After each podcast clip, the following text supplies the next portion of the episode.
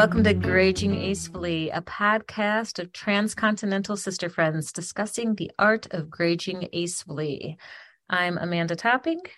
And I'm Kate Stroud, and today we are talking about post social anxiety, which we both had the past week. Oh my, yeah, we've got so much to say on this. It's actually um, a website called National Social Anxiety Center.com didn't know that okay. existed. Didn't and it, yeah. The definition is when a person is stuck thinking over and over about an event that occurred, they're experiencing post event rumination. Post event rumination is a common experience, pardon, for those overcoming social anxiety. So it's part of social anxiety, clearly. So, um, do you want to, do you want to do you want to start the conversation? Sure. Um, I'm I'm just going to acknowledge the post-social anxiety I had after um, our our last our, our our pilot ship, and listening to it, and realized how much I talked um, through that thing. And um, Mandy and I talked about it, and she's like, "Well, just like our three-hour phone calls, it's just it's not a three-hour phone call." And I was like, "Oh yeah, got to be mindful of that." Um, so, um, yeah, post- social anxiety has been pretty um has held some large moments in my life. Uh the biggest one um i had social anxiety growing up um of which you know i think i talked about it a little bit last week that i would you know once especially once i was older like teenage years uh using um alcohol as a social lubricant which i don't really recommend um but I think a lot of us used alcohol or use alcohol in that way. Um, but when I went to college, uh, my social anxiety, uh, I went to Michigan State for a degree in marine biology um, at Lyman Briggs, um, which is a residential. For real? College. I had no idea that was your See, we learn something new every day. There uh, we yeah. are yeah I, it's like i always had the expectations of like oh well you graduate high school you go to college it's just what you do. And um, it was not necessarily my jam uh, when when it came to apply to colleges i applied to one. Um, i didn't really care. It was the school my brother went to so it's like the one i had visited. Um, there's michigan state uh, both my parents graduated from michigan so like in the state of michigan there's michigan and michigan state and there's big rivalry and um, I just was like, I don't think I can get into Michigan. I don't really care if I get into Michigan. State's fine. Um, I did have some interest in sciences and, um, you know, studying marine biology, but um, in all reality, uh, if my little inner soul could have been my authentic self, um, I would have applied to the Center for Creative. Well, it's now it's the College of Creative Studies and studied art, but um, I did not have that in me to um, identify or follow that path. I, I thought I was kind of definitely doing that. Well, you know, this is what I'm supposed to do, right? So um, it wasn't you know an authentic drive that brought me to that place. And then once i was there um, there was a lot of factors playing into it but um, i got to the point where i could hardly leave my dorm room. And i got mm. um, what i call borderline agoraphobic. Um, and it was really difficult um, i remember there's like one picture in existence somewhere of me and like my papasan chair under my blanket and it just embodied what i felt for that four month period um, I did have being in Lyman Briggs, I did have some classes in my dorm that I could like kind of drag myself to. Um, but anything out on campus was almost impossible. I remember going to my math final and just being like, this woman I went to high school with, I was like, Ms. Asma, what are you doing here? And she'd been in my class the entire time. I just never went to class. Um, so I got out of my first semester of college with a 1.3 um, and met with my parents in a Bill Knapp's in Lansing and told them oh, I would. Bill Knapp's. I know, they right? like cake. They have really good yeah. chocolate cake, didn't they? Remember the vegetable soup? um, for anyone who doesn't know, Bill Knapp's is like, it's like, um, it's like the old per. It's known to be like the old person restaurant Um, like it's like it's like the AARP. Um, yeah, American with quintessential American- bland American comfort food. Yeah, it's it's kind of Poorly like done. yeah, it was kind of like just a step up from um, you know, the food you'd get in like a A nursing old- home. A nursing home. Yeah, I, I was trying to find a more eloquent word to say than that, but um, but yeah. So I remember It was nursing home food with a little salt. with a little bit more flavor. Yeah. Um, yeah. So I remember it, that was a tough conversation. My my Mm. my parental units were not super pleased with me. It's a little bit of a shock to them. Um, and then from there, it just kept on creeping in. Like I could take a couple steps forward and then just be crippled. Um, Mhm. and then sometimes it was circumstantial. Like when I moved to Ann Arbor, I could go to my work, I could do my job, but um, walking outside of my apartment during the day, which happened to be located on Division Street, which was right downtown Ann Arbor, um, was horrifying to me. So, um, and you're going to laugh at this next sentence I'm going to say. So, I would take my ferret out on a leash at night to take him for a walk in the dynamic. You were one of those people with the ferret on the leash. Well, he- I was his third owner. Nobody wanted him because he was a total asshole. Um, yeah, his name was Grinnin, uh, Grinnin Ferret. My aunt Helen named him. hilarious. Yeah. So uh, I just felt like throwing that sentence in because I knew it would put a giggle in your giggle in your step. Um, that makes so- me want to draw so like a comic of you walking a ferret in an ew. I I really I, I started filing drawing- that drawing- away for a future yeah. greeting card. Yeah, that'll be a future greeting card. Um, so so that was like one of my bigger moments. Um, but it's it's definitely been woven through my entire life. But um, after I had kids, um, Sam actually, um, my son, uh, who was super social as a kid, kind of dragged me out of it. I had no choice. He would just talk to anybody. Um, and and so that kind of helped me. And then getting into teaching, um, when I taught childbirth ed to, you know, pregnant Ann Arbor couples who were like all academics at U of M and doctors and all these things, and I had total imposter syndrome, having panic attacks in the parking lot Mm. um but that helped me find you know and, and settle into my performative boots because i do love performing. Um so uh that has definitely helped over the years. And then i feel like I, I occasionally get it now but it's not as loud. But i think after having cancer and some shit happening i'm just like well fuck it it's not 100% but it, it doesn't happen as often or if my post-social anxiety happens it's not as um it's not as crippling as it was at one point in my life. It's more of just like oh what, what am i supposed to learn here?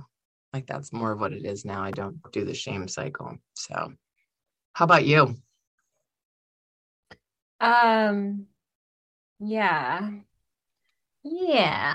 Uh, ooh, let me think. I didn't, as you know, I didn't go to university. Um, I did at one point. So I remember, you know, like I started waiting tables when I was 19, and that was like trial by fire, but it was the best thing I could have done for like um to get off of being shy to, you know, because I was forced onto the floor. And there's that weirdness when you wait tables of like, I'm the only person standing up and walking around this large room of seated people. And that feels like everyone's staring at me. Nobody's staring at you. Right. And like, Right. um, unless you're bringing their food, but it, that, as much as I like love to hate that job, um, it really forced me to grow. And during that time, I really, really wanted to go to university, to college. And it just wasn't financially possible. Nobody in my family had ever gone to university. Nobody knew how to like help me figure out how to do that. Like there was no examples. I didn't take my SATs. I was, you know, I was like, why should I? I'm not going. Um, and I remember I was like 20 or so, and I wanted to take like a creating writing creative writing class at like a community college.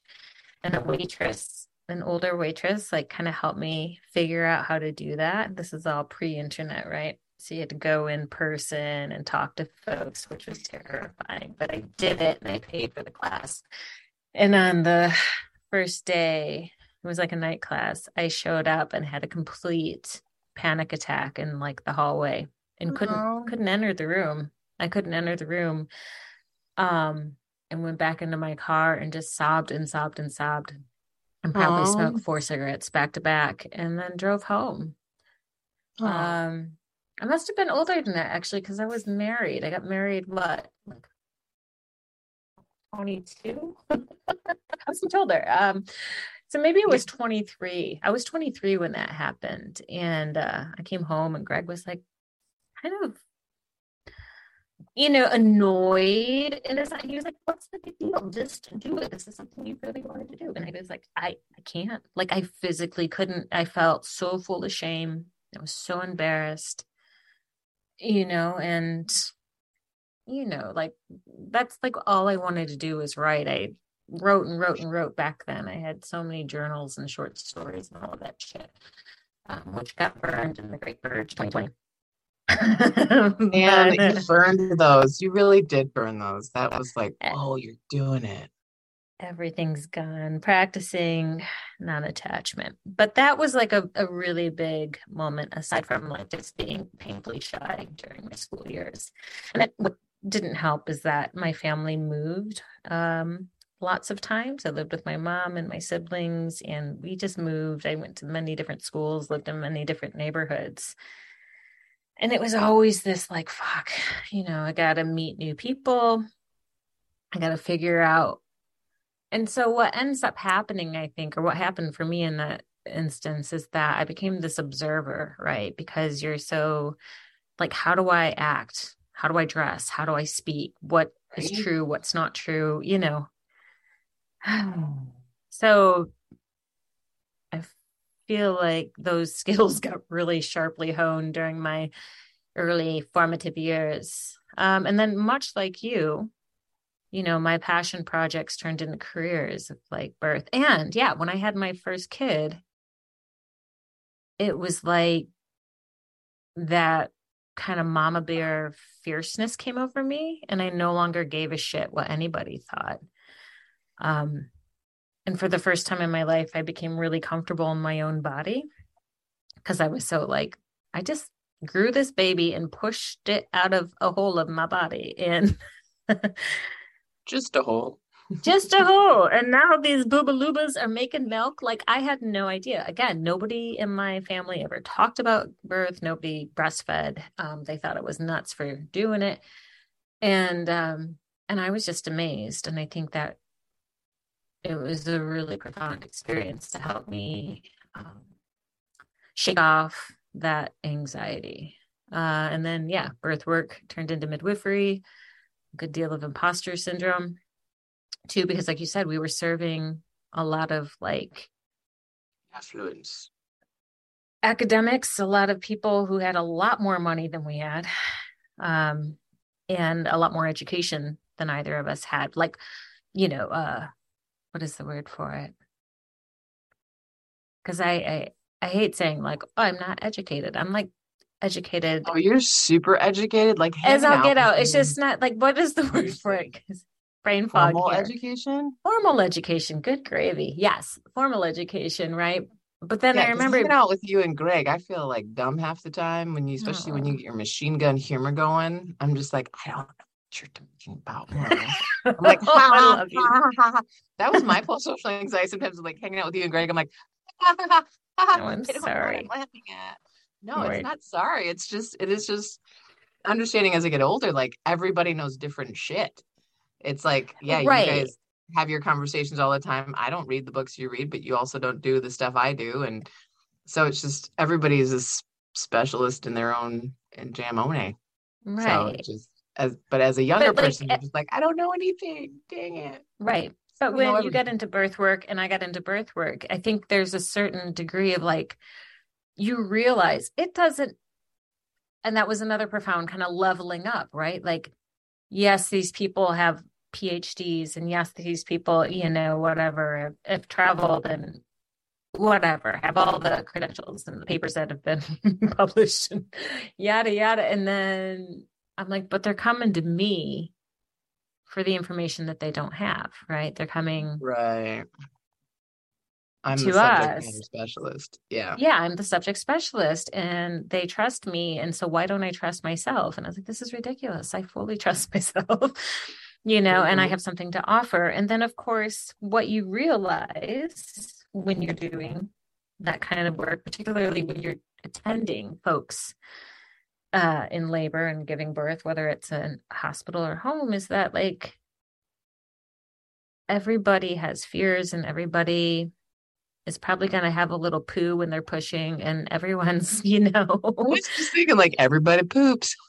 everybody poops. And you're just like, what, you know what? Like, we're all human, and that's it. This, so anyway, gosh, that tangents is always, but those were kind of like my growing, my stepping stones toward kind of leaving post social anxiety. Now, what I do want to say is last Monday, when I uh, published our first pilot ship episode, and unbeknownst to me, Kate was at a conference in Philly, uh, Pittsburgh. Pittsburgh. Other Sunday to Sunday to. Wednesday. I was Yeah, so I'm sure you told me, and I can't keep track of anything unless it's written down. But Mm. so I like publish it, and I had figured out like how to get it onto the different. We are now on Apple Podcasts and Spotify and and other smaller podcast platforms that I can't remember the names of. But I was like, oh my gosh, I did it! I did it! I did it! And then like I actually because I listened to the whole thing when I edited it. But then I was like, now I have to listen to it again that it's Right. published.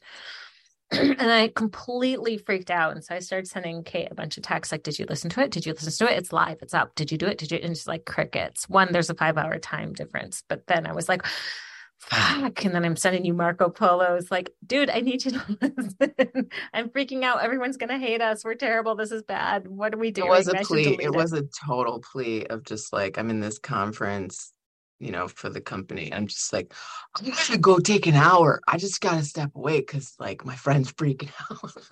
and, then I, and then I had my own freak. I was like, I want to listen to it, but then I'm like, I need to listen to it. Like it was Mm. curiosity and horror all wrapped up into one. Um, but I did listen to it, and I'm like, I was sitting on the floor of the conference uh, place eating the free breakfast they had because um, I just like buffets. Um, I And love eat my- buffet and I love. Yes. you know, I was just like, I'm like, can I just have a plate of hash browns? Um, and I just sat there on the floor, staring out the window, looking at downtown Pittsburgh and listening to us talk, and I loved it. And um, I even got a little teary at, at moments, you know. And um, but yeah, your post social anxiety, it was super funny to for you to have like a huge flare up um about this podcast in particular.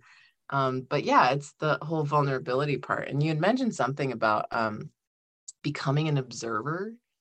Mhm. Um, and I think when you have, well, I'm not going to speak for anybody else. When I have so post social anxiety, um, you know, when, when I had social anxiety, period, um, it would it was always like I wasn't comfortable in my skin in the moment. It was, um, you know, changing my clothes numerous times a day, just tactily not feeling comfortable, um, Mm. observing other people, trying to, um, dare I say the word mask, um, to match those around me and not, Mhm. you know, just try to try to fit in. And then finding as I'm I'm getting older and just um, being myself and trying to be more of my authentic self, and also like this next generation of humans. Uh, I kind of adore them in one way because they're just so authentically themselves in their clothes, in their presentation, in their. I kind of feel like um, I, it always kind of goes back to me to um, Muppets in Space. Um, the okay, I love Muppets. I love Jim Henson. I love Brian Froud, who did all the Muppet or the puppetry for um, Dark Crystal, but that's a whole nother thing. Um, but uh, one of my questions is like, if you were a Muppet, who would you be? And I definitely Gonzo. And so when you, yeah, I'm just like, I, am like, I'm like, there's no one else like me. I don't really get it. Um, also, so he Mupp- had chickens as friends. He had chickens as friends, which we both have chickens as friends. And so, kind of when the Muppets in Space came and he found his people, I was like, mm. um, I did say to someone recently, they were trying to like, you know, kind of, you know, not let their little dorky self shine a little bit. And they're like, "Oh, I'm starting to make voice." I was like, "No, you're a Gonzo. I'm a Gonzo. Let it shine." Um, but this next generation is a bunch of Gonzos. They're just like, I will wear plaid pants, a striped shirt, have long hair, orange glasses, and like my white Doc Martens and whatever, you know. Right. Um, and I, eh, but we live also in a particularly well, I live. I just said we, but you're not here anymore. Um, I I live and your spirit still lives in a particularly quirky area.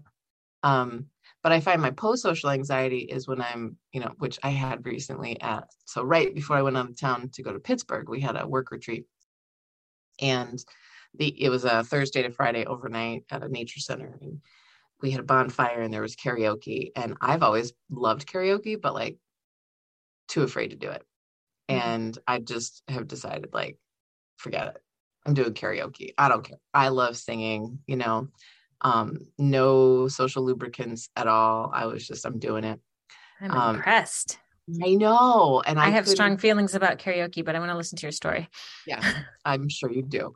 Uh, I couldn't find a song that fit my voice range as it is now because mm-hmm. um, I'm older and it, so I was just all over the place. I it was it, I'm sure it wasn't good, um, but it was fine. And then was it um, fun? So, it was fun. That's all that matters. I really like doing karaoke with my coworker Phil. That's I, that I definitely and and my my coworker Nick.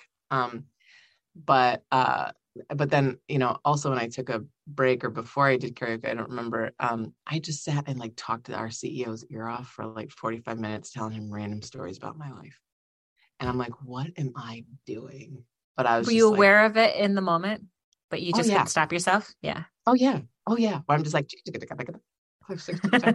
talking about my dog, asking him like, so when you have a party, do you cater or do you potluck? And like, like just, and then I'm like, so, oh, so I potluck. This is why I potluck. Now let me tell you a story. Because I mean, as y'all have heard in the last episode, I can get going on some stories. So I was telling him about the time I threw a Scrabble party, but was at a birth, so I wasn't even present, and like my science and logistics. My be- my favorite was um, my coworker. Uh, uh, she's really amazing, and she puts post-its around the office, and I only ever noticed the ones in the bathroom stall. And so I'm sitting there, I was like, "Yeah," I'm like, "Okay, I guess there are some other ones around the office, but I only ever noticed the ones in the bathroom because I think, you know, you're walking around the office all day, you have your armor on, you go into the bathroom, you get into the stall, and you're just like, the armor falls down, and you're just like a more open receptacle to post it notes. Mm-hmm. And I was mm-hmm. like, I just talked about relaxing in the bathroom stall in front of my CEO. That's real, real fun. Um, so I did have a little, a little like post social anxiety, but I'm noticing as I'm getting older, it's more of like a what the fuck were you thinking instead of a crippling like I'm like, oh my God. Like, I don't feel like yeah. my life depends on it anymore the way it did. Like, I did seriously feel like my life depended on wearing the right pants out of the house or mm. not saying the dumb thing or not, because I can get super chatty, as we can all tell. Um, I love telling stories um, and I can get going. Um, and also, when I'm talking about something like social justice related, um, I can get really excited, animated, and like, um, I don't agree with this description, but it has been brought that I'm like get aggressive. I'm like, I don't not, I don't really feel I'm aggressive, but I feel like mm-hmm. I'm passionate. Um, and um, and I listen, but I can I can you know I can I can have my feet in on solid ground and have you know a strong voice at times.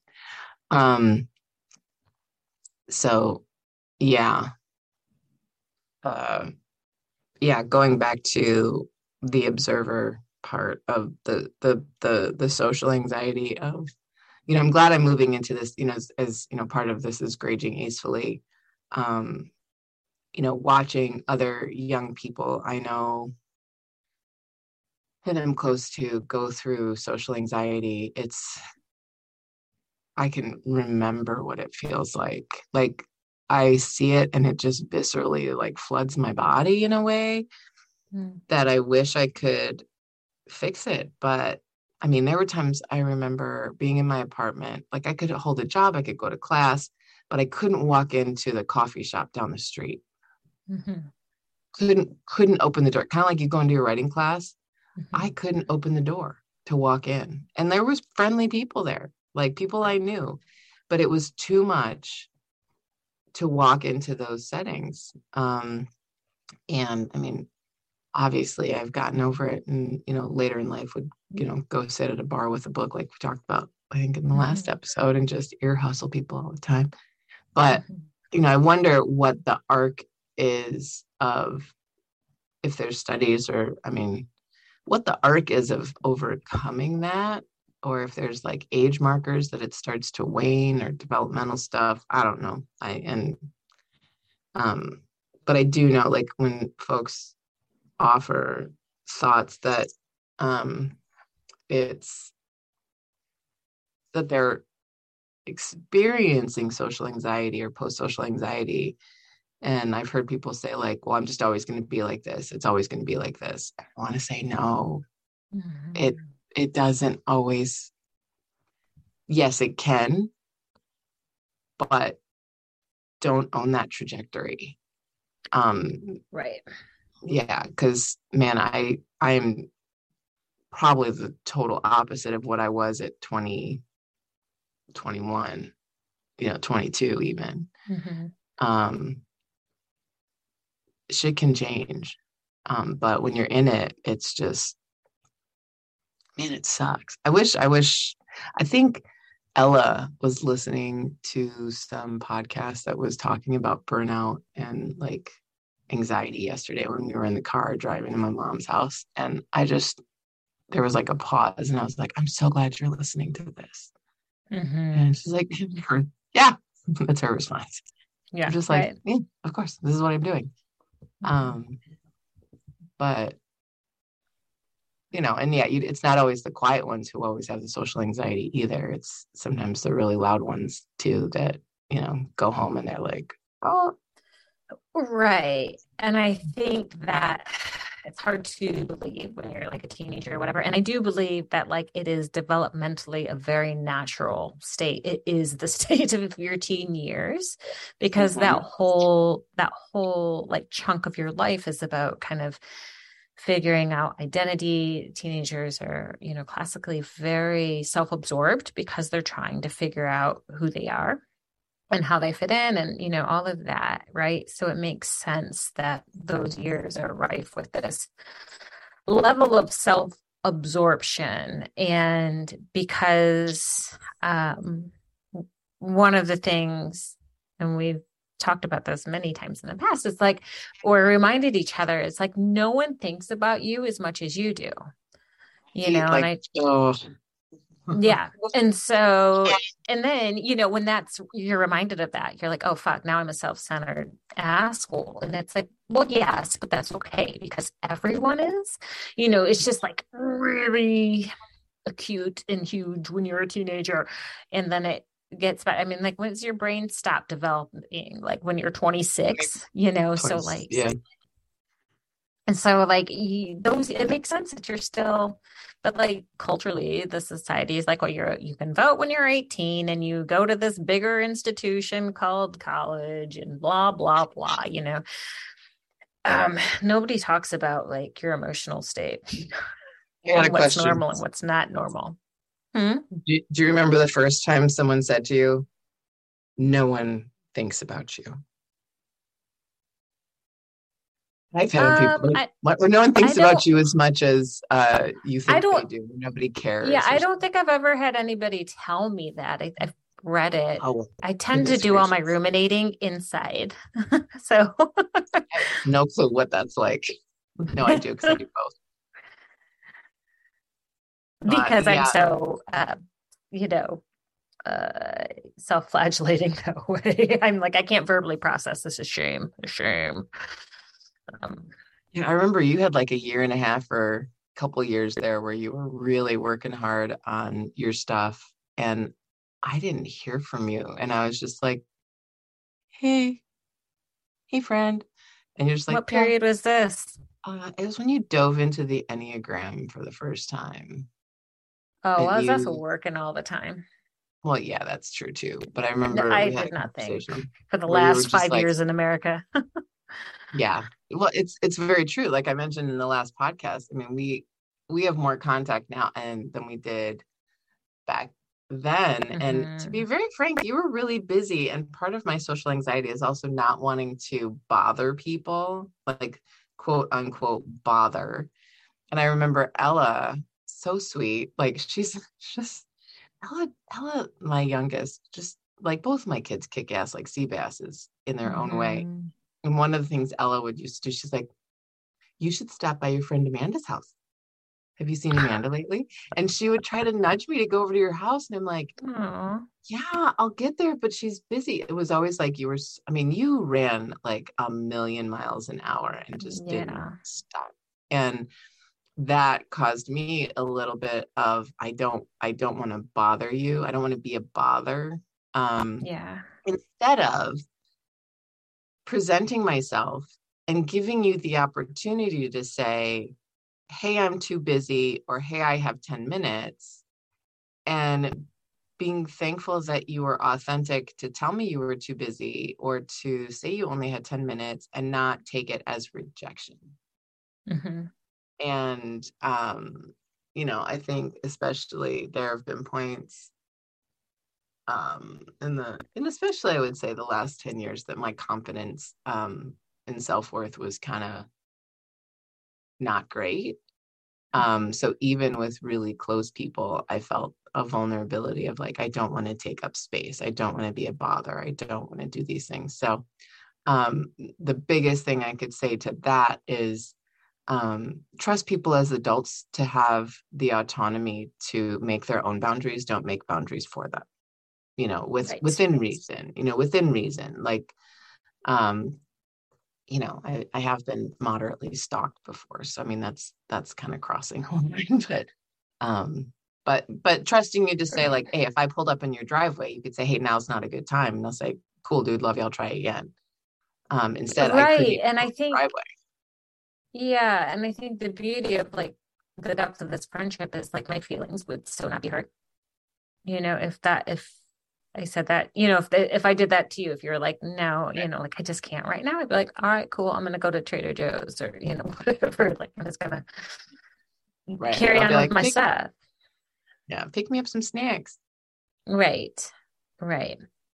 Um, I will say that now living in a different country, and I had, recently I had a couple I'm sorry. No, I had a not a couple a couple days ago. I had a um, conversation uh, with our mutual known person, Anne, who lives in Amsterdam. Now, this is a woman who lived in Ann Arbor for many years, and she moved to Amsterdam a year ago. So I we recently um, reconnected because she came to the UK for like 36 hours, and we got lunch, and then just sat at a table and talked.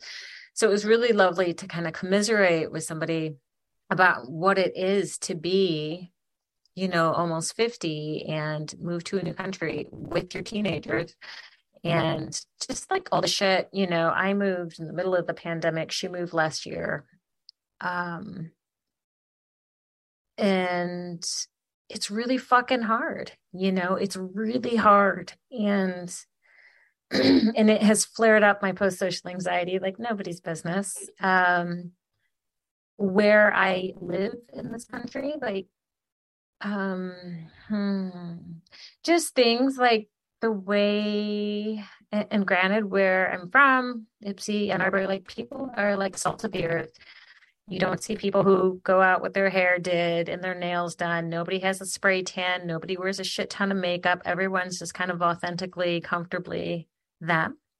Whereas here, you know, if I see people, one hundred percent. Also, Publicly. like, did you see that that meme I posted on my stories this week because it made me laugh so hard? It's like you know, the magazines I read in my youth had me believing that, you know, going from day to night in my wardrobe would be a big thing. And it's so far, it's never shown up. And it made me laugh so hard because, you know, at home, if I was like, hey, it's the end of the workday and somebody came by and was like, hey, do you want to go grab a beer? I'd be like, yeah. And I'd either go in my fucking yoga pants and tank top and my stinky, sweaty sports bra that I had on for, you know, five yoga classes, or I'd be like, let me put my jeans on, which kind of look the same as the yoga pants, you know what I mean? And and go. Zipper was and an up here. A zipper was an upgrade. yeah, a zipper was an upgrade. Totally. The zippers are fancy pants. And uh here I see mm. folks and I'm like, are y'all going to a funeral or a wedding? Like, why are you so mm-hmm. dressed up? You know, and it's so different. And I can feel people look at me like nobody wears sandals when it's warm out. And if they do, they're brand spanking new. Nobody has walking around in like their favorite Birkenstocks or Tevas or Chacos, you know, like nobody wears them. They just look at you like you're a freak. hmm. and I'm like, God. And and like part of me is like, I this is one, these are my clothes. I'm not gonna conform and buy a whole new wardrobe. I live in jeans and t-shirts and or yoga pants. Like that's it. Uh and so like I, it's so fucking weird and it makes me simultaneously angry that i'm like i feel people looking at me i feel like i'm the weird 15 year old you know girl you know of, of my youth of like you know now now what if they're looking at you admiring you for i'm pretty sure they're not i'm pretty sure they're not um throwing it out to the universe yeah, pretty sure that and they're not. Uh it because it's kind of like the real housewives of, you know, pick oh, the yeah. city of your choice. But like it's not because people have money. It's just that's how they go out into the world. And it's it's bizarre to me. And that's why I feel they, so isolated, you know, because yeah. I'm like, where are my people? Yeah. Yeah. And and you know, also realizing people who, you know, might do that because they love it, might do that because they feel like I mean, that's their own way of. I mean, I'm not going to judge. One hundred percent. And so, yeah, I don't mean to judge. But it's just it, when right? they, but when they like it. Well, it's kind of like, like I mean, even here, it's like going the difference between like. I walked my dog in my pajamas and my little Hoka slides this morning, walk around the park, didn't have a bra on, just was like, I'm walking my dog today because it's 7 right. on Saturday. Um, but you know, I I I I am aware that if I am going into Ann Arbor, which is our neighbor town um, that houses the University of Michigan, um, I am more aware of the clothes I put on, you know, versus what I would wear walking around Ypsi, which is a little bit more salt of the earth. Um, you know, and I don't necessarily feel like people look or stare at me because I think a bunch of different types of people, but I definitely there's this um there's just an extra layer of sure. um yeah and also you know I, and i also have always wondered of like being self-employed in you know this area in that town of like people i run into or uh people who you know i i i it just you know that i'm i mean i i do have a nine to five job now but i'm also still self-employed um mm-hmm. I remember uh, when I first started teaching. I mean, I do have tattoos and the like, and this was in the early, the early 2000s. Which I don't know. They call them the aughts? I've heard people call it aughts. Yeah, so, it's the aughts. It's it's the aughts, which um I don't know, early 2000s. Um, when I first started teaching, and I was, you know, I was like in my early 30s, late 20s, early 30s, adult, you know, two kids, you know, had a house, mm. you know, pretty, you know, not you know, uh, and I wouldn't wear short sleeves downtown when I would go to the farmer's market because I didn't want people to judge me for my tattoos. This, I, and I, I know, I know, like tattoos are like, you know, very normalized now, but in the early aughts, they weren't not, then. They weren't. They weren't at all. And so, um, there, there was also we tended to have i'm sorry we also ha- tend to have um, you know a handful of very conservative christian clients who yes. would lose their shit if they saw that we had tattoos or that we're telling our kids, would you fucking sit down? You know, and you're like, ah, sorry I said that, honey, but sit down for real, you know. yeah. You couldn't There- be a bad a- mom. You couldn't show your tattoos. yeah you know even having like a nose ring was like ooh you know or dyeing your hair and um and now it's just totally normalized but it's it's strange to think that that was 22 years ago or 20 years ago but um little story time because you know every time gotta have story time. Um when i was teaching one of my childbirth ed classes this is after i was 35 and i did a st baldrick's um fundraiser which is a fundraiser annually raising money for children's cancer. And i decided to do it in st baldrick's. Um i committed to raise like $4000 of which i did. Um and so i shaved my head on st patrick's day that year and they shave it with a, a hair buzzer with no guard. Um, like they don't so it's to your it, scalp. but yeah, it's to my scalp. So it went from like Mhm. below my shoulders um, to my scalp, and um, and I, it's the best feeling ever. By the way, if ever you get a chance to to shave your head, hundred percent. oh my gosh, Shave it's so head. amazing. Um, and uh, it made it a lot easier. Nothing will got- make you question your uh, cultural conditioning more than Oh, yeah. shaving your head when you're a woman. Yeah. So And so it's- empowering.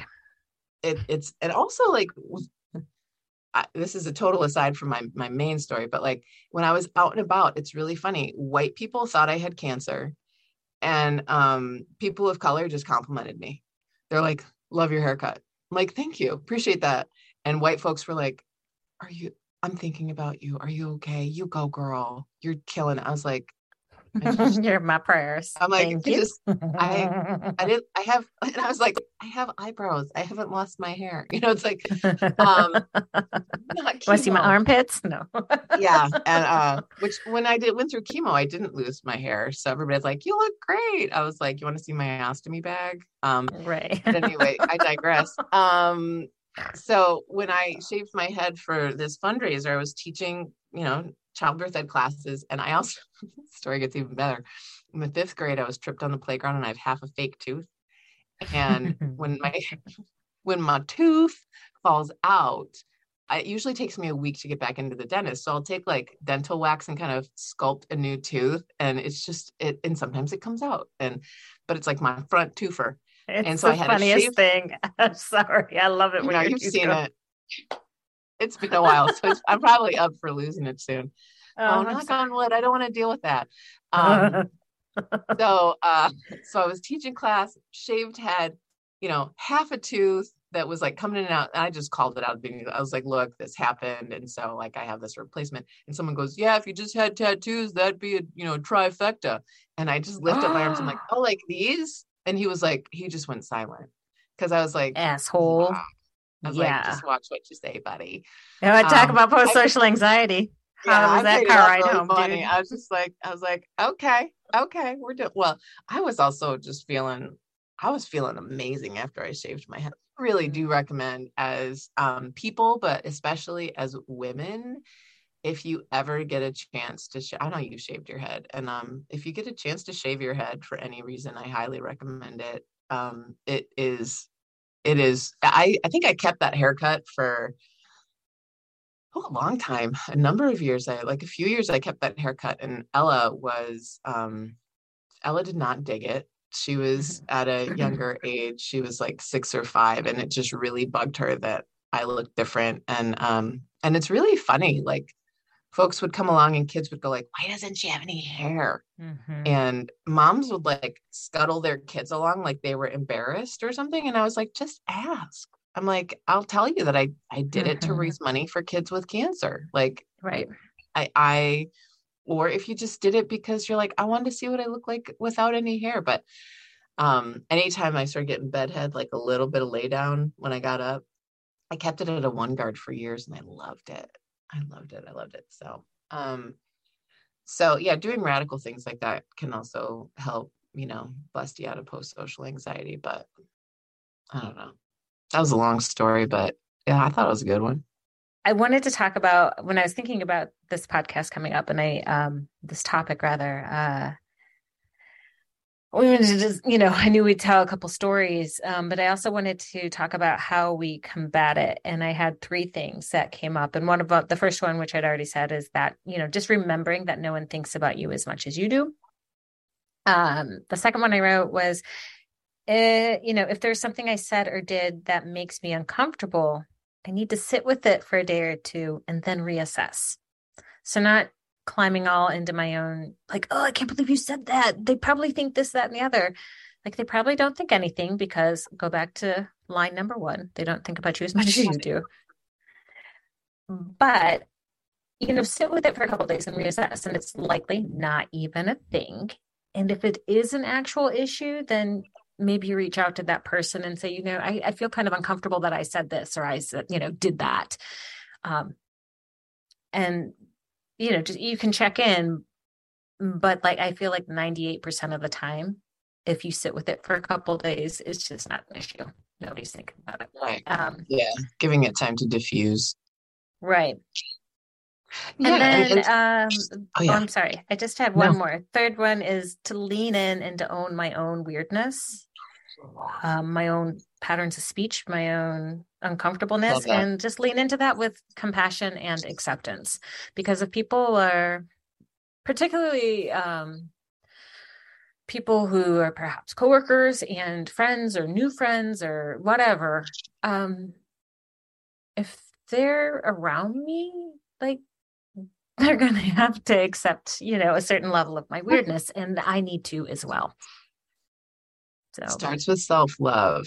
That's right. And well, and I think also, like we talked about the people pleasing part a little bit the last time, and I think sometimes social anxiety is tied to people pleasing as well. Of like, mm-hmm. I'm just kind of getting to the point where I'm not going to be everybody's cup of tea. Um, right. I'm still struggling with that a little bit, but um, but yeah, not everybody has to like me or like my chattiness or like my stories. And that's and that's and that's okay.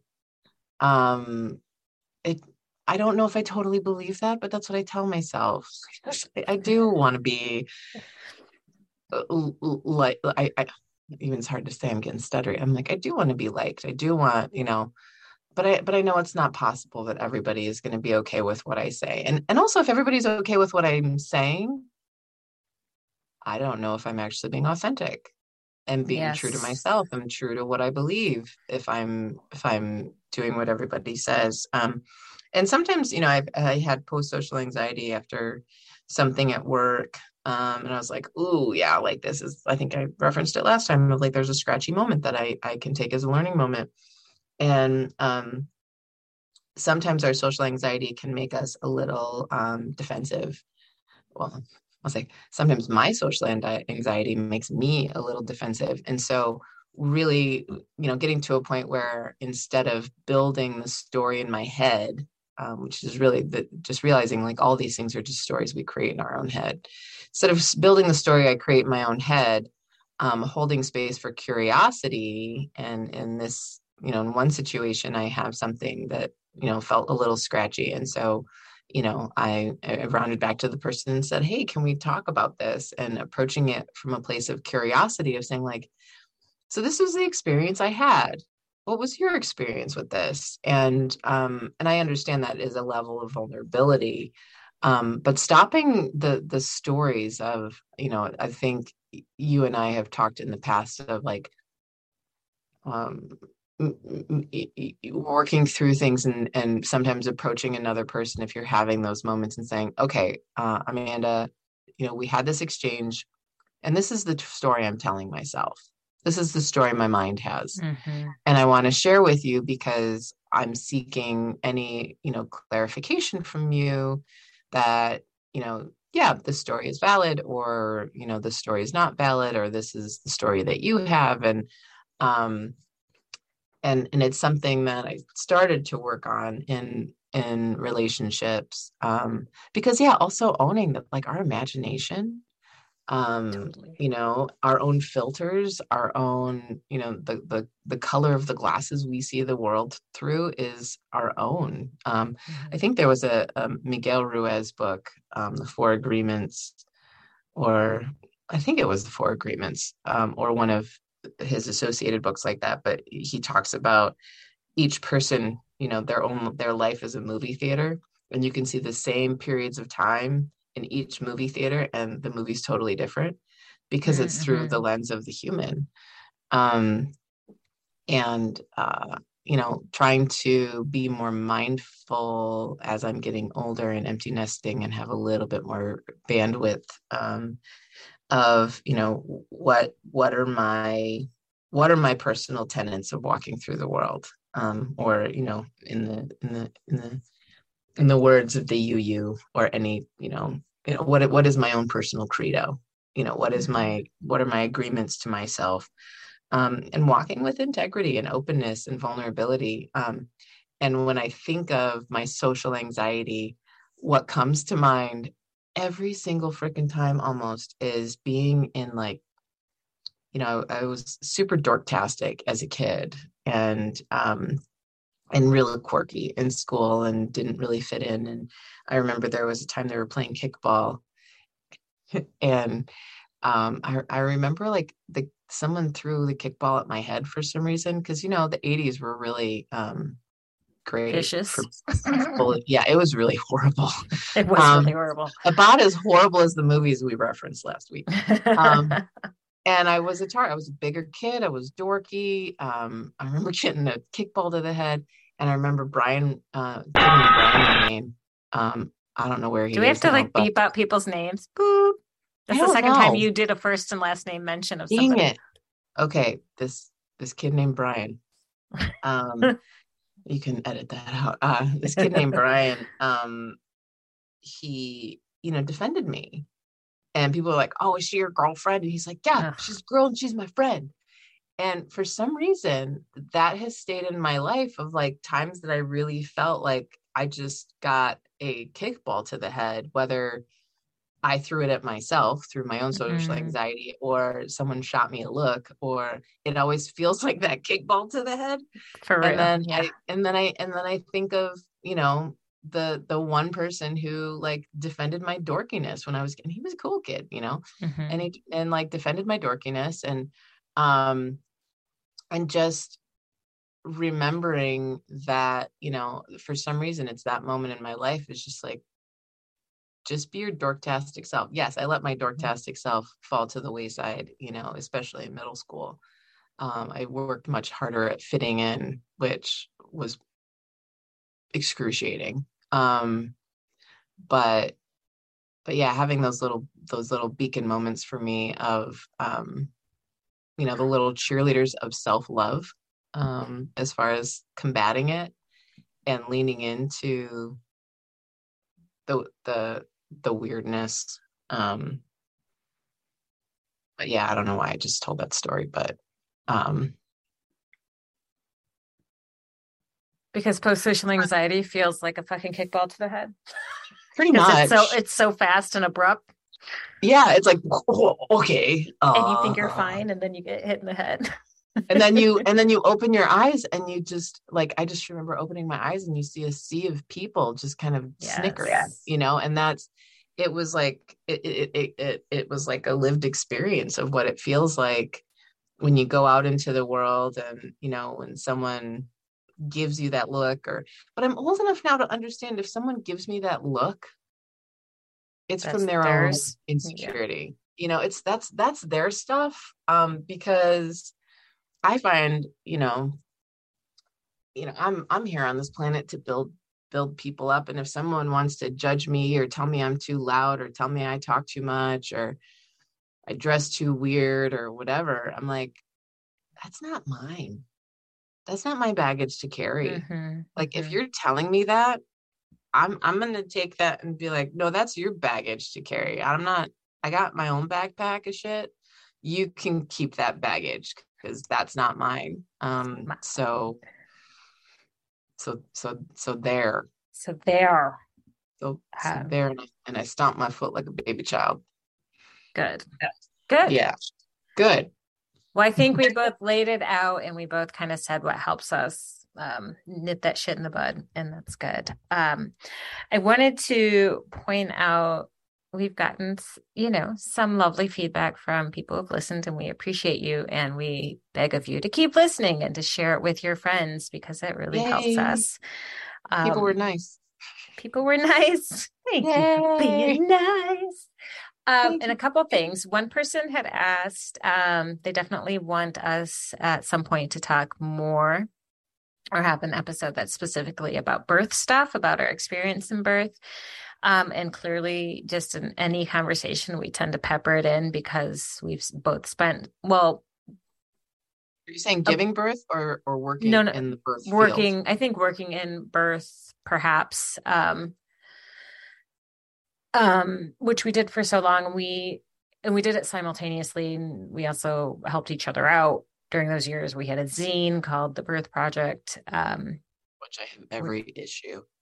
Yeah. It took me four years to find every issue and get it in my hands, but I haven't.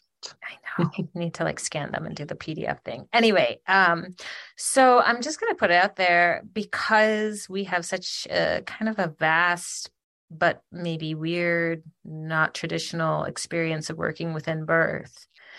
Um, if anybody has distinct questions uh, that they want to throw our way, um, please do. And just, and just so if people don't know, I have been a birth doula for 20 some years, and I've been a birth doula trainer for 15 some years, and Amanda was a home birth midwife.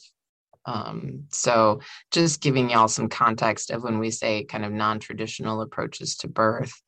Mm-hmm. Um, well, but you very aptly pointed out when um, so when I had to get up last Sunday to go to the airport and I set my alarm for 5:30 um, the night before, but apparently I set my alarm for 5:30 p.m.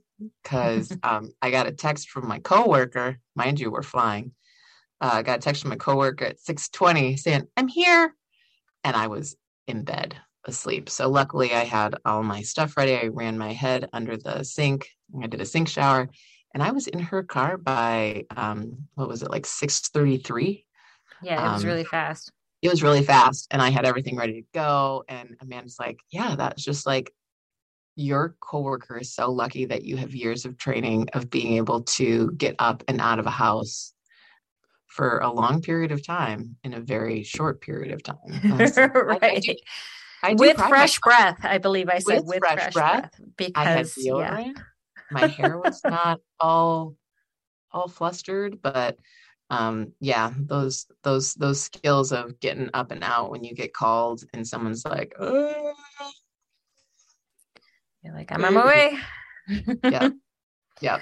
Um, yeah. But yeah, there's there's there's funny stories. There's there's there's a whole bunch of stories that could be yeah. shared. So if you have any any questions that you want us to think about, um, either from a, a birth doula perspective, a home birth midwife perspective, um, as people who've given birth, we are always happy to launch into that. Birth we've talked about it for 20 years and also just anybody who's worked with us we won't be talking about anybody else's personal story, we will keep but... you confidential and i will most definitely edit out kate's um, first and last name dropping I know it wasn't anybody who did birth. No, no, no, no. Elementary it's school fine. with. Yeah, don't don't be concerned. Or if you write to us because you did experience a birth situation with us, and you're like, you can say my name. We'll say your name. Say my name. Say my name. That's right. So that is one episode that we'll be thinking about and putting together, and we welcome any questions or input. We do have Instagram account at Graging Acefully. And then we also have an email, which is just gragingacefully at gmail.com. So you can get a hold of us that way. And then one more about. thing before we, yeah, before we wrap up, um, we are about to enter spooky season and we want to, uh, get into some ghost storytelling and sharing. We both have stories and I think it could make for a fun episode. Um, so yeah, I don't know. We always have so much damn much to talk about, don't we? Um I feel like we could do an entire episode on owning chickens. Riveting. Riveting. I was, uh, I was, on Facebook the other day and a story came up when we heard um the chickens squawking in the middle of the night. Mm-hmm. And like I ran outside and turns out that episode is happening right now about chickens. I know, right?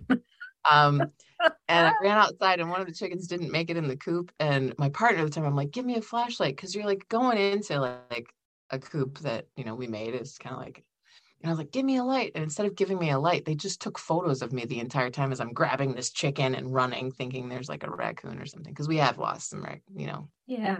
We have lost some chickens to some critters. Same. So. Um, but just for the sake of that story, what was going on with that chicken?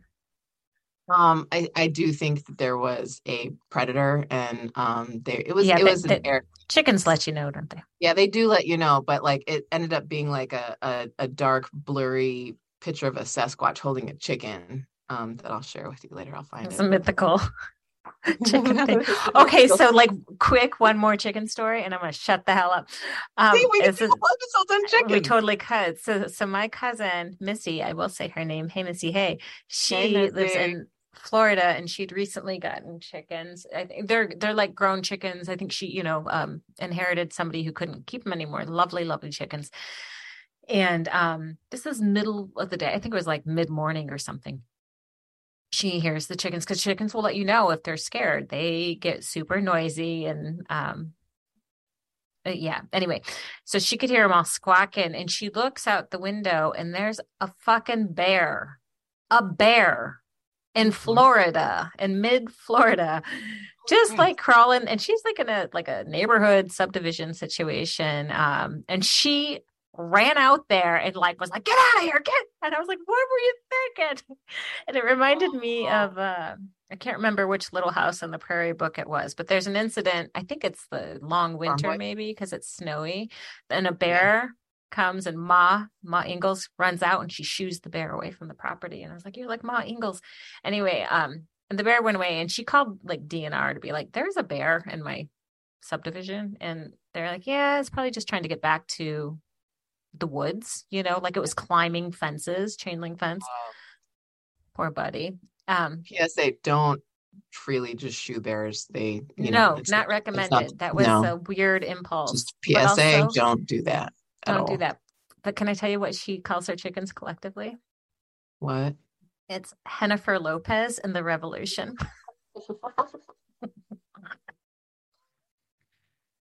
oh, somebody, I do Jennifer love that. Lopez and the Jennifer Revolution. Lopez and the Revolution. Yeah, no, that's that's. I remember Ella was naming all of our chicken. I still have a piece of paper that she grafted out on. Yeah, I actually have more chicken stories. I really could go. It's like the time oh that oh, we came home from a this is back a long time ago and we went out drinking last chicken story yeah. probably drank probably drank too much and walked home from the the pub. And um one of our chickens was just dead in the uh coop. Like she just mm. fell over died. And i rem- i remember grabbing the chicken and taking her inside and being like the chicken died and just show, we're both you know drunk so and drunk. i and and and so like and I and I think it was winter so like because we bury him in the yard and I was like I don't know what mm-hmm. to do so I just put the chicken in the garbage which uh, I was like oh gosh and woke up in the morning and I was like why are there chicken feathers in the kitchen and then I remembered what happened I was like, oh shit, the chicken's dead. Oh my god. See, that's the sort of thing that could get you burned at the stake back in the day. It'd be like, those lesbian witches dude drunk on the spirit juice and they've got a chicken on the kitchen table at two in the morning. Oh, and then there's the time we had the bonfire in the garden and we germinated a whole bunch of weeds. And so, like, when we had the garden that year, it was like a big circle of just weeds because we burned a lot of shit in the middle of the garden. Hilarious. Yeah, yeah we would. I, I would have been burned the stake a long time ago. Faux show. Faux, or I'd be hiding in the hiding in a cave in the woods, and people would come visit me I wear my I just have this whole being in my mind now of who I would be at, in the 1700s. Um, running for the hills. Okay, so we are getting ready for a spooky uh, podcast. Um, if anybody wants a chicken podcast, let us know. But also, if you want us to just talk about, throw us a topic. That'd be fun too. Yeah, um, I mean, I do have a list, but I'm kind of also like loving the little comments that we're getting. That's kind of I know spreading us I, I Thank you for the, the comments. Yeah, um, share share it forward. All the things. Okay, fruit so we flies. should wrap up. Um, yeah, fruit flies in my face. Uh, all right, yeah, let's wrap it up. We'll all right, so up. uh, anything this week that you're digging? I am reading uh, another book by Elizabeth Strout, S T R O U T. Um, she's really a great um, writer. And um, so she's got like a handful of books, and I highly recommend them. Looks like there's maybe seven or eight of them. Um, but I'm reading a second book called Oh William by her. It's really good. She's an amazing writer. And food wise, what am I into? Hmm, what am I eating? I'm just I'm in a, a, a phase of of eating where I just want other people to cook for me because I think I'm doing like the kind of ADHD flares where I get really, I've just been getting really involved in projects and then realizing I should have eaten four hours ago. That's been happening all week. Yeah. I, I, I did talk to Sam that he should get some lessons from you on cooking Indian food. So um, might get some recipes from you there for Sam. um, total aside. I wish somebody would come cook me some Indian food because yeah. What happens See, is I just eat toast three times a day because it's been so long and I'm hungry and I need to eat. And uh, I should I should send Sam over to learn to cook Indian food for you on his you know when he's done with school. There we go. Um, I learned okay. how to cook Indian food from a a, a doula uh, exchange situation, but that's another amazing. story. Thank you, so Aparna. We love you. Okay. Yeah, thank you, Aparna. Um, okay so what am i doing? I have been i started reading um dare to lead um, which i've tried listening to with audiobook but that's just not a book i can audiobook very well and have it um, sink in very well. So i've been reading that with my pencil in hand and underlining and taking notes. Um, and then i just received in the mail um, I wish I had it in front of me because I don't know the author, but um, and I haven't started reading it yet, so maybe I'll save it for another time. But um, someone sent me sent me a book to read, um, and luckily it's not very thick because I read kind of slow. But um, I'll maybe I'll save that one for next time. So a little teaser there for you. Um, the cliffhanger. So I'm reading Dare to Lead um, by Brene Brown, and I just kind of want to um, bathe in Brene Brown right now. Um, and mm, what am I digging on food? Uh, I feel like this one's always kind of loaded. Um, so I have had because I had my work retreat and um, you know, I'm being gone for a number of days. Our fridge was ridiculously empty. Um, so I did go grocery shopping on um, Thursday, yesterday after work, and um, I went to Trader Joe's, which we love, and they have this vegan caramelized onion dip Mm. And it's good. And I almost bought crackers while I was there, but because I was very excited to buy the rice crackers when I was there like a month ago, I have like three packages of rice crackers, so I didn't buy regular crackers. So I'm eating vegan caramelized onion dip on rice crackers. And I didn't, um, I had a craving for it last night, but um, I didn't satisfy it. So I was up at three o'clock in the morning this morning and um, ruminating about some things as you do when you're middle aged and it's three in the morning. And so, un- uncharacteristically to me, I got up and had some uh, vegan Trader Joe's vegan caramelized onion dip on some rice crackers, and then um, you know because I wanted the something to balance out, I um, also busted out the honey Greek yogurt from Trader Joe's. Um, and I went to grab a spoon, but I grabbed a fork, but it's Greek yogurt. So you could just, you know, it worked. Then I woke up this morning and there was like, it, it was, it was like I came home drunk from the bar last night and ate rice crackers. There was chicken like feathers everywhere. Every, yeah, it's like, it's like the chicken feather moment, but it was like rice cracker crumbs like everywhere. I was like, I, I cannot, this is not appropriate. Um, so I just continuing on the rice crackers. Right. But I highly recommend the vegan caramelized onion dip at Trader Joe's. And they are not our sponsor. I just happen to really like Trader Joe's. Right. Okay. And um, wrapping this up, I do feel like we need to plug our shit. Kate, you have a doula training coming up in November. Dates for that. Uh, the fifth and the sixth, it's Saturday and Sunday, eight thirty to six o'clock. Um, it if is people online. want more info. Where do they find it? www.katestroud.com.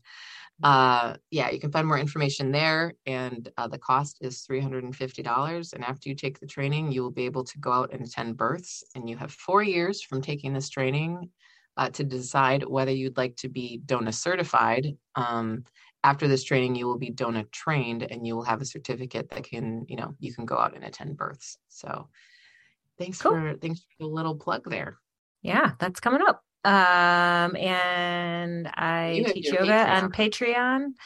Amanda Topping Yoga on Patreon. Um, I try to keep it uh, cheap and accessible for folks. I have hundreds of videos on there now. Um, I also have a handful of free videos on YouTube, but for $12 a month, you get like eight yoga practices um, for the month and sometimes some little extras. There's also a cheaper platform where it's $10 or cheaper tier, $10 for specific videos. So you want to help a lady worth, out and you're like, oh, you're sweet. If you're, you you're like, worth $12 a month. I appreciate it. Um, that is about half the price of a drop-in class in the United States. So, um, yeah, help your independent yoga teacher. Anything yeah, else? No. I love watching yoga with you, but um, I know I'm biased, but and and you do a wide range of practices, which um, I also do appreciate. And there, it's and some of them are just like 25 minutes, which is about you know perfect for it. You know. I can tell by looking at my stats that that's about as long as most people watch, even if it's a longer video. Oh. Even if they don't admit it, and I will ask, like, what do you like, the longer or shorter videos? Oh, the longer. And I'm like, but I can tell you only watch it or do about half hour of it. But okay, I'll keep making longer videos that you won't complete. Um, no, seriously, I love y'all who have uh, supported me over the years. And um, yeah, gragingacefully at gmail.com and gragingacefully on Instagram if you want to reach out, share, share the love, share with your friends. And we appreciate you and we will see you next time. We're here. You'll hear us next time. There's no seeing here with this platform. No, I I wrote I still have my pajamas on with bedhead, so I don't know if seeing is no, it's not here. we'll hear you. We'll hear you. Well, you'll hear us next time. You'll hear us next time. Graging Acefully with Amanda Topping and Kate Stroud. Thanks for joining us. So I know, right? I know.